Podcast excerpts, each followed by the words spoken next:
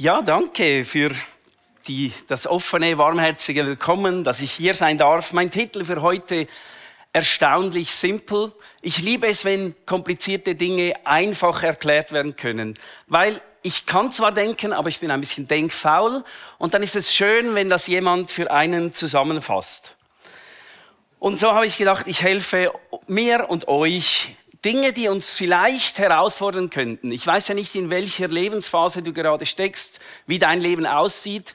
Vielleicht können wir beim Kirchenkaffee noch ein bisschen darüber austauschen, aber wir sind hier als Unbekannte, du und ich. Und ich da habe gedacht, ich möchte etwas bringen, das dir und mir vielleicht helfen könnte. Es ist ein Angebot. Ich bin kein ähm, Sieben-Punkte-Prediger, der dir dann genau sagt, was du zu tun hast, sondern ich versuche immer wieder Angebote zu machen, die vielleicht hilfreich sein könnten für dein und mein Leben. Und so ist das mein Gebet. Ähm, ich erzähle ein bisschen zu mir, bevor wir dann zum Bibeltext kommen, aber du wirst sehen, was das miteinander zu tun hat. Ähm, meine Teenagerjahre, da seht ihr mich mit meiner Mama ähm, und da war ich so um die zehn oder so und dann nebendran als Teenager. Ihr könnt es sehen, es war nicht ganz einfach. Hin und her geworfen zwischen fehlender Sinnhaftigkeit, mangelndem Selbstbewusstsein. Manchmal hat die Melancholie überschwappt und ich habe gedacht, was soll das? Was ist der Sinn des Lebens? Kurz zusammengefasst, ich war hoffnungslos. Obwohl ich an die Existenz Gottes glaubte. Ich habe geglaubt, dass es Gott gibt, aber mir fehlte diese innere Hoffnung, dieses Wissen, dass Gott mich meint, dass er mich sieht, dass er mich bei meinem Namen gerufen hat, so wie es vorhin Dan gerade auch ausgedrückt hat. Ich, ich war hoffnungslos. 1997 dann lernte ich junge Christen in der GFU Dietikon kennen. Damals war Andreas Rossel noch Pastor, vielleicht kennen die einen von euch ihn. Sie waren mir ein Zeichen lebendiger Hoffnung. Ich habe bei ihnen gesehen, wie Glaube und Leben zusammenkommen kann, wie Hoffnung im Alltag möglich ist. Und sie haben es möglich gemacht, dass ich mich auf den Glauben eingelassen habe, weil ich bei ihnen gesehen habe, dass der Glaube trägt. Und so habe ich mich dann 1998 im Herbst in der Friedenskirche Zürich, habe ich gespürt, wie Gott mich ruft. Ich habe gespürt, dass er mich meint. Und so dann ähm, Gott gesagt, ich komme mit dir. Ich weiß nicht, was das alles bedeutet, aber ich gehe meinen Weg mit dir. Und es gab dann einen Berufungsvers, der mich bis heute begleitet. Christus in euch, die Hoffnung der Herrlichkeit. Ihn verkünden wir, indem wir jeden Menschen ermahnen und jeden Menschen lehren. In aller Weisheit, um jeden Menschen vollkommen in Christus Jesus darzustellen. Das war so ein Vers, wo ich gespürt habe, da spricht die Bibel ganz persönlich zu mir. Es ist irgendwie meine Aufgabe, Menschen zu begleiten, hin zu dieser Fülle in Christus, hin zu dieser Reife, aber ich selber muss auch irgendwo dahin kommen. Aber ich habe gespürt, da, da, das macht etwas mit mir und ich will mich für die Kirche, für die, für die Entwicklung des Glaubens investieren. Ich habe gespürt, das ist mein Auftrag. Und schon fünf Jahre nach meiner ähm, Hingabe zu Gott wurde ich in der GFU Dietikon als Jugendpastor angestellt. Ich liebe Kirche. Ich liebe dieses, dieses Format. Ich mit allen Runzeln und Ecken, mit allen Kanten, habe ich gewusst, ich will mich da hingeben. Und für mich, ich bin ganz ehrlich, die Kirche muss weder gesellschaftsrelevant noch sexy sein. Für mich, als Philipp ganz persönlich, muss sie vor allem lebensrelevant sein.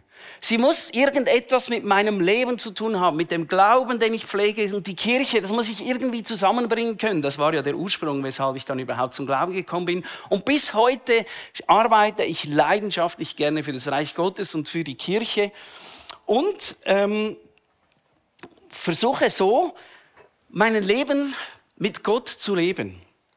Und die Kirche wurde für mich und meine Frau und für unsere Kinder zu einem Ort des Aufbruchs. Hier seht ihr uns, das ist meine Frau in der Mitte, Pascal, Timon, er ist heute Morgen auch hier, was mich ganz besonders freut.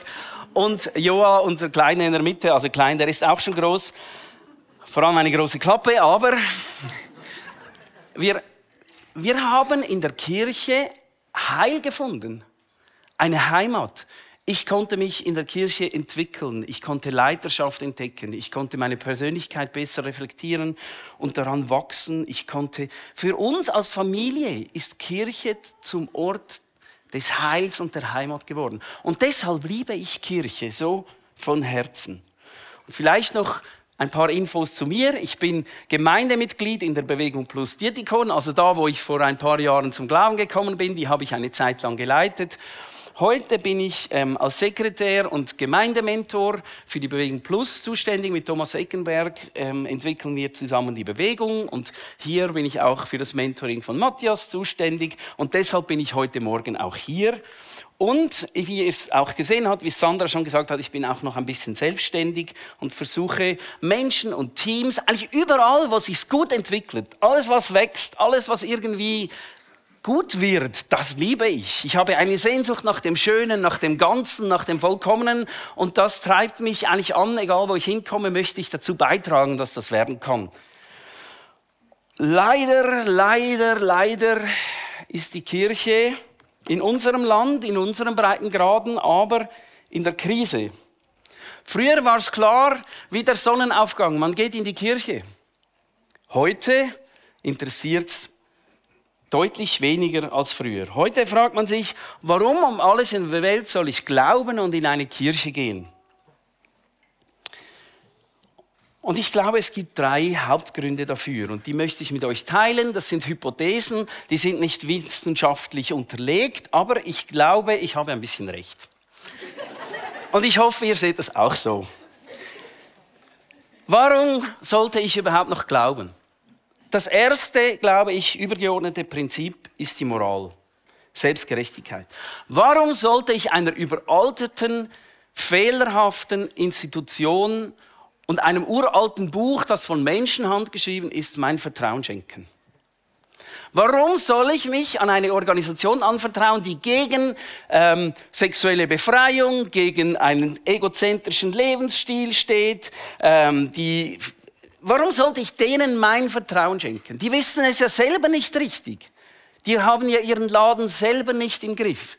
Ich bin selbst gut genug. Ich brauche die Kirche nicht. Deshalb lasse ich mich auf die Kirche oder den Glauben nicht ein, weil ich das Gefühl habe, ich weiß selber, was recht ist für mich. Ich brauche niemanden, der mir sagt, was richtig und falsch ist, weder Gott noch Menschen aus der Kirche.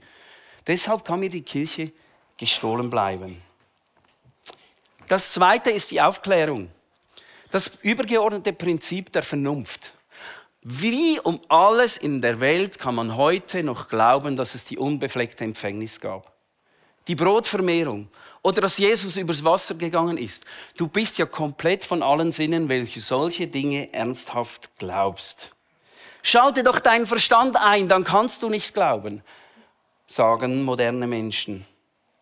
Ich glaube, was ich erklären kann, ich lasse mich doch nicht irgendwie aus einem uralten Buch lehren, was richtig und falsch ist und in wie vielen Tagen die Erde entstanden ist oder auch nicht. Und das Dritte ist die Ökonomie. Das übergeordnete Prinzip ist Wohlstand erschaffen. Ich erschaffe mir mein Heil selbst. Wir können durch Forschung, durch Entwicklung, durch Investitionen können wir Krankheiten heilen, wo Gebete nicht reichen. Wir können Wohlstand erreichen, wo Gott mir keinen Geldtopf hinstellt. Wieso sollte ich mich Gott anvertrauen? Ich kann mein Heil selber erarbeiten. Ich brauche doch Gott nicht. Meine Freunde, die nicht an Jesus glauben, sagen, du, ich habe alles, mir, mir fehlt eigentlich nichts. Und das, was mir fehlt, das fehlt dir ja auch. Ja, aber dann reden wir manchmal dann noch weiter. Es gibt ja noch mehr als nur das, was einem fehlt. Aber das Verrückte ist, ich liebe die Kirche, ich bin Fan von Jesus. Und jetzt geht es dir vielleicht auch so. Und dann sind wir wie so Telefonverkäuferinnen. Kennt ihr die? Die rufen ja an und bevor sie schon etwas sagen könnte, sorry, kein Interesse. Sorry, kein Interesse. Habe ich schon, brauche ich nicht, will ich nicht. Und so gehen wir mit dem Evangelium durch die Welt. Wir lieben Gott und wir lieben vielleicht auch die Kirche und all das, was damit verbunden ist, unseren Glauben. Und, ich sage es mal salopp, kein Schwein interessiert. Was also sollen wir tun? Was kann die Kirche des 21. Jahrhunderts in Europa tun?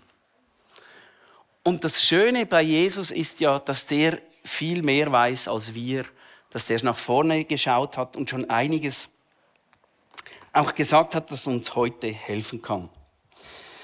Als Jesus über seinen bevorstehenden Tod spricht, ähm, gibt er ihnen noch ein paar Anweisungen. Das Dumme nur ist, es ist ein Text, in dem es um Verfolgung geht. Und wer von uns mag schon Verfolgung? Also habe ich mir gedacht, ich streiche einfach alle Stellen raus, bei denen es schwierig ist ich habe gedacht, ich reduziere es einfach mal auf das Wesentliche. Ich, ich reduziere es und lasse es weg, was uns Angst machen könnte oder Verwirrung oder wo wir auch keine Antworten darauf finden können, gleich so jetzt hier. Weil unsere Situation, unser Leben ein anderes ist als das der Jünger, die dann unter der ersten Verfolgung gelitten haben. Aber ich glaube wirklich, dass Jesus uns hier ein paar ganz wichtige Worte mit auf den Weg gibt. Und für alle Bibelliebhabenden und Bibeltreuen, ich werde nicht den ganzen Text zeigen, also ihr müsst ihn zu Hause dann lesen. Es bleibt bei der Version. Jesus gibt uns fünf Ratschläge, wie wir in herausfordernden Zeiten im Glauben wachsen und dranbleiben können. Und der erste Ratschlag ist, also ich lese den Text jetzt nicht ganz, weil das gäbe ein bisschen viel Schwarz zu reden, aber ihr seht es, erster Ratschlag, lasst euch nicht verführen. Und dieses Verführen meint in die Irre bringen oder wegführen lassen. Wenn wir den Kontext, der hier schwarz ist, beachten wollen, dann könnte man meinen oder man kann davon ausgehen, dass Jesus sagt, wir sollen nicht einem anderen Evangelium anhangen. Also wir sollen nicht das Evangelium über Bord werfen, weil es ähm, uns vielleicht Fragen offen lässt, weil es uns vielleicht auch verunsichert, weil vielleicht damit verbunden sind, dass Gebete, die wir gebetet haben, nicht erhört wurden oder weil die Gesellschaft sich gegen den christlichen Glauben wendet. Da sagt er, wir sollen den Glauben nicht kompromittieren. Wir sollen nicht falschen, attraktiveren, einfacheren Evangelien nachhangen. Und ich glaube, da ist eine große Versuchung für unsere Gesellschaft heute drin, für uns Christen. Wir wollen vielleicht dem Evangelium die Zähne ziehen oder komplizierte geistliche Zusammenhänge vereinfachen, damit das Evangelium anschlussfähiger ist für eine Gesellschaft, die heute keine Zeit und Nerven mehr hat, sich mit Dingen wirklich auseinanderzusetzen. Aber ich glaube, da kommen wir auf den falschen Weg. Und Jesus hat gesagt, tut das nicht. Lasst euch nicht verführen. Lasst euch nicht verführen. Die Menschen werden wegen einem vereinfachten und verharmlosten Evangelium nicht zum Glauben kommen. Sie werden sich nicht an Gott wenden. Nur weil es einfacher ist oder plötzlich einfach alles okay ist und man die schwierigen Passagen weg, wegschneidet. Ich glaube wirklich, der moderne Mensch muss für das Evangelium aufgebrochen werden. Wir sehen es in Dietikon, wir haben es in Basel gesehen und ich höre es immer wieder in der Bewegung Plus Schweiz, wenn ich unterwegs bin. Menschen, die wirklich am Ende ihres Lateins sind, die kommen zum Glauben. Die wenden sich Gott hin, weil sie schon ganz viel ausprobiert haben und merken, ich komme nicht weiter, ich brauche Hilfe. Und dann lassen sie sich einladen an einen Taufgottesdienst oder an einen Alpha-Kurs oder was auch immer, an eine Tauschbörse oder Sie machen sich auf und dann werden sie aufgebrochen durch den Heiligen Geist. Und ich glaube, das ist unbedingt nötig. Denn sonst werden sie ihre Selbstgerechtigkeit, ihre selbstgemachte äh, Heils- und Wohlstandsstrategien, ihre Vernunft werden sie nicht niederlegen. Sie brauchen eine existenzielle Begegnung mit Gott. Und dafür, da kommen wir nicht drum herum. Der zweite Ratschlag, habt Acht auf euch selbst. Wir sollen in der Not nicht den Kopf verlieren. Wir sollen bei uns bleiben, bei unserem Glauben. Jesus sagt, es wird schwierig, aber werft den Glauben nicht über Bord, sondern bleibt bei euch und bleibt nah bei Gott. Denn dort finden wir das, was wir brauchen, um in einer Gesellschaft die nichts von Gott wissen will oder wenig von Gott wissen will, finden wir Raum. Dort finden wir Begegnung mit Gott, dort finden wir Inspiration, dort finden wir Ermutigung, dort finden wir geistliches Leben in der Gemeinschaft der Kirche und bei uns selbst. Habt Acht auf euch selbst. Lasst euch nicht verwirren, sagt Jesus. Auch wenn es da draußen vielleicht windig und stürmisch zu und her geht. Lasst euch vom Glauben nicht abbringen. Habt Acht auf euch selbst. Ich habe mir aufgeschrieben, wir brauchen in diesen Zeiten eine eigene lebendige Spiritualität. Wir müssen wissen, wie wir zu Hause unser Gebetsleben pflegen können. Wie wir Lobpreis machen können, wenn die Band nicht spielt, obwohl sie ja genial gespielt haben. Danke euch jetzt schon für heute das. Aber ich muss eine Form des Lobpreises finden, ohne Programm rundherum. Ich muss meinen Glauben nähren können, ganz bei mir sein können, damit ich dann, wenn ich am Sonntag in die Gemeinschaft komme, auch wieder etwas habe, um andere zu ermutigen, zu stärken, im Glauben zu fördern, sie zu, äh, anzuspornen, zu sagen, komm, wir bleiben dran, wir lassen nicht los. Egal, was in dieser Welt noch passiert, wir halten fest an diesem Gott und unserem Glauben.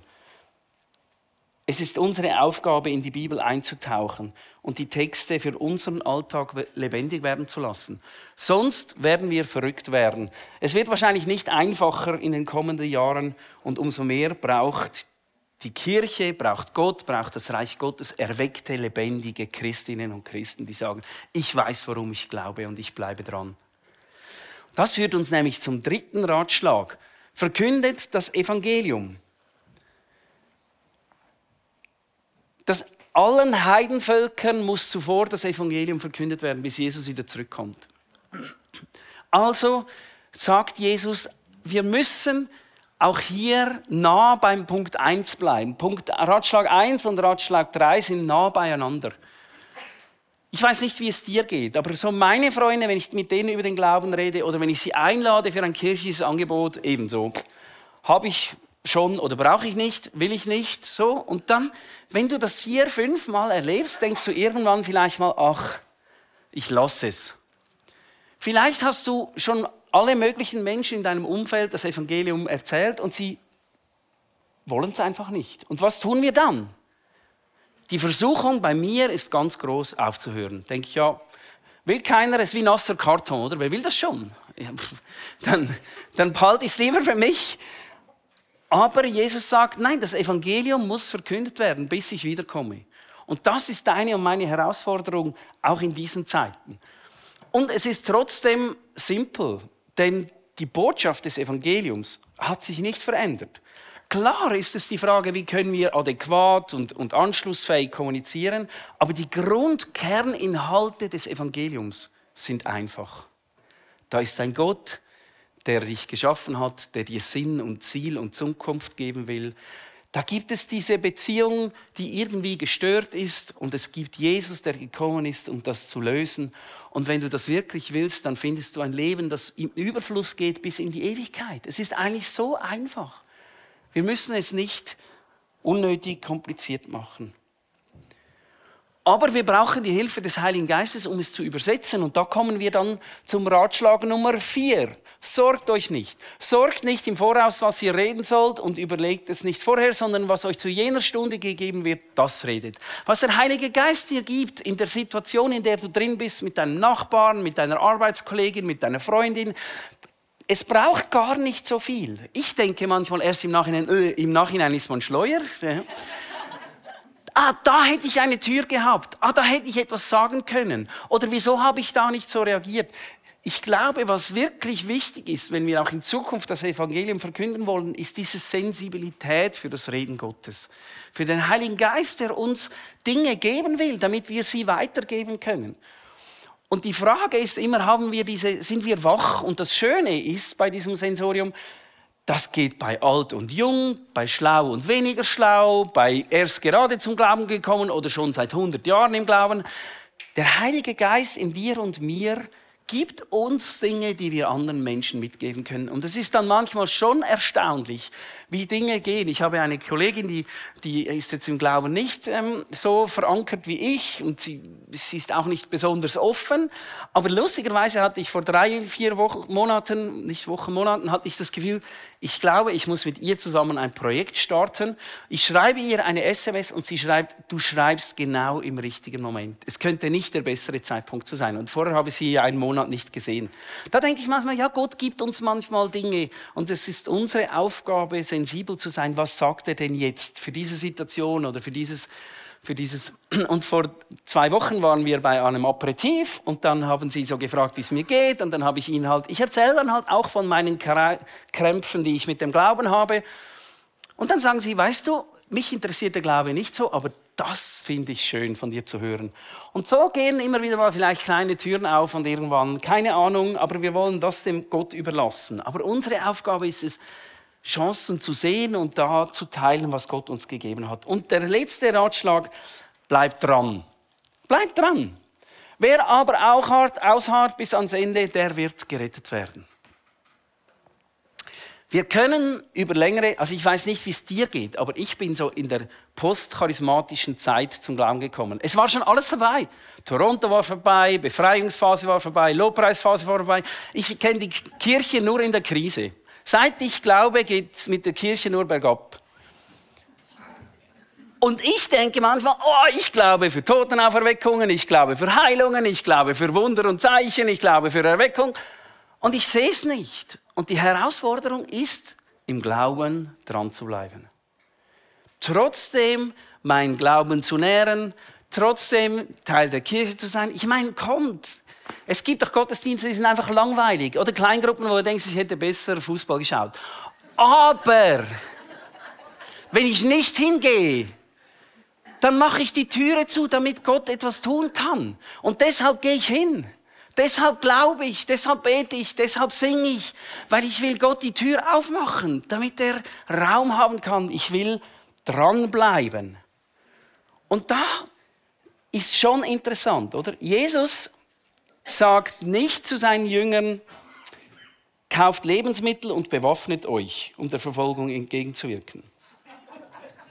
Er sagt nicht, geht gegen die Regierung vor. Er sagt nicht, zieht euch schön in eure fromme Bubble zurück. Er sagt auch nicht, gebt die Kirche auf oder macht Kirche sexy oder vereinfacht das Evangelium oder verleugnet die Wunder, die ich getan habe oder werdet egozentrischer. Nein, er sagt, bleibt dran. Hart aus. Macht weiter. Die Gemeinde ist der Ort, an dem wir für unseren Glauben gestärkt werden. Wenn wir zusammenkommen und alle etwas bringen, wie Paulus sagt, wenn wir alle etwas haben, dann werden wir hier gestärkt. Die Gemeinde ist der Ort, an dem wir unsere Gaben einbringen können und im Glauben wachsen können. Das habe ich ganz persönlich existenziell erlebt. Die Kirche und Christen, die heute glauben, sind Zeitzeugen des Glaubens. Eine Generation verkündet der nächsten Generation die Güte und die Herrlichkeit Gottes. Deshalb ist es so wichtig, dass wir nicht aufhören, dass wir dranbleiben. Die Gemeinde ist die Bastion des Glaubens. Wenn wir sagen, ja, pff, Kirche ist nicht so wichtig und oh, ob Jesus wirklich übers Wasser gelaufen ist und ah, ja, vielleicht ist es alles, müssen wir es alles nicht so heiß gekocht nehmen. Ja, woran sollen sich die, die nicht glauben, denn noch orientieren, wenn wir es selbst auflösen? Nein, wir müssen dranbleiben. Es ist unsere Aufgabe und es sind postchristianisierte Probleme, die wir hier wälzen. Im Rest der Welt kommen viele Menschen zum Glauben. Hier versuchen wir das Evangelium irgendwie quadratisch praktisch gut zu machen, damit man sagen kann, ah, Moll, das kann ich jetzt noch so als, als kleine Kirsche auf meine Sahnehaube noch oben drauf tun, noch ein bisschen Evangelium.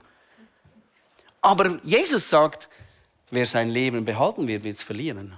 Und wer es verliert, der wird es gewinnen. Stellt euch mal vor, damit komme ich schon fast zum Schluss, stellt euch mal vor, wieder allen Umständen, in denen wir gerade leben. Es kämen täglich so 10, 20 Menschen in Burgdorf zum Glauben und Umgebung. Oder nehmen wir 30. Wir dürfen ja optimistisch sein. Okay, was würden wir mit denen tun? Wir würden wahrscheinlich mit ihnen Bibel lesen. Wir würden wahrscheinlich mit ihnen beten. Wir würden wahrscheinlich mit ihnen zusammen singen. Wir würden wahrscheinlich mit ihnen essen. Und wir würden wahrscheinlich mit ihnen anderen wieder davon erzählen. Es ist erstaunlich simpel. Wir machen es kompliziert, weil diese Gesellschaft gerade nicht so offen ist für den Glauben. Aber im Kern ist es erstaunlich simpel. Und deshalb fordert Jesus uns auf, dran zu bleiben. Es ist keine Rocket Science. Jesus sagt, bleib dran. Und Dan Zeltner, der kommt gleich nach Jesus, der hat mal gesagt, nur weil es einfach ist, ist es nicht leicht.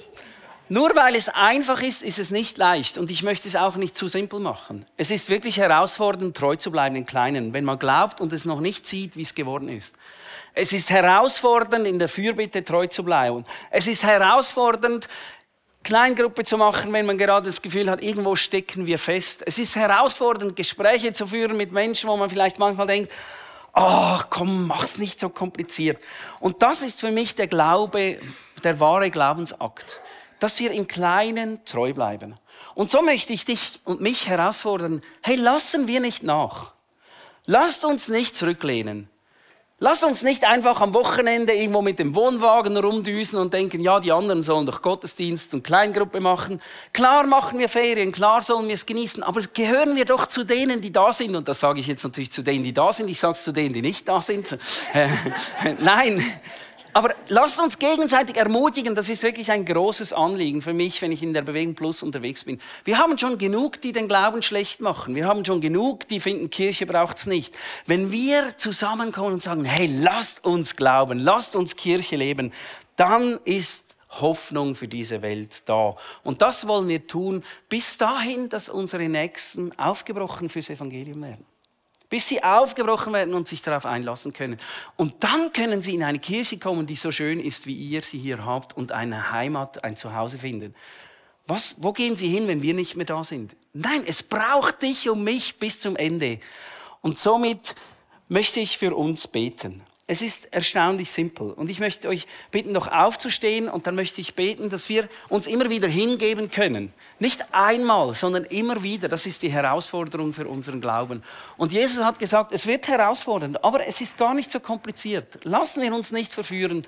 Haben wir Acht auf uns selbst. Verkünden wir das Evangelium geleitet durch den Heiligen Geist, da müssen wir uns auch nicht sorgen, ob er uns was zeigt oder nicht, und bleiben wir dran. Und so möchte ich beten, dass wir uns immer wieder hingeben können. Himmlischer Vater, du bist der Gnädige, der Gütige, der Barmherzige. Du hast Jesus in diese Welt gesandt und hast damit auch ein ganz neues Wort bahnbrechen lassen. Und durch die Worte Jesu finden wir Orientierung, finden wir Wegweisung. Und wir sind in einer Zeit in Zentraleuropa, wo Kirche und Glaube wirklich herausgefordert ist. Und wir brauchen deine Hilfe, Jesus. Wir brauchen deine Hilfe, Vater Gott. Wir brauchen deine Leitung, Geist Gottes, dass wir dranbleiben können, dass wir uns immer wieder hingeben können, dass wir den Mut haben, nicht zurückzulehnen, uns zurückzuziehen, weil es vielleicht schwierig oder unbequem ist oder länger dauert, als wir gedacht haben. Schenk uns Glauben, Herr.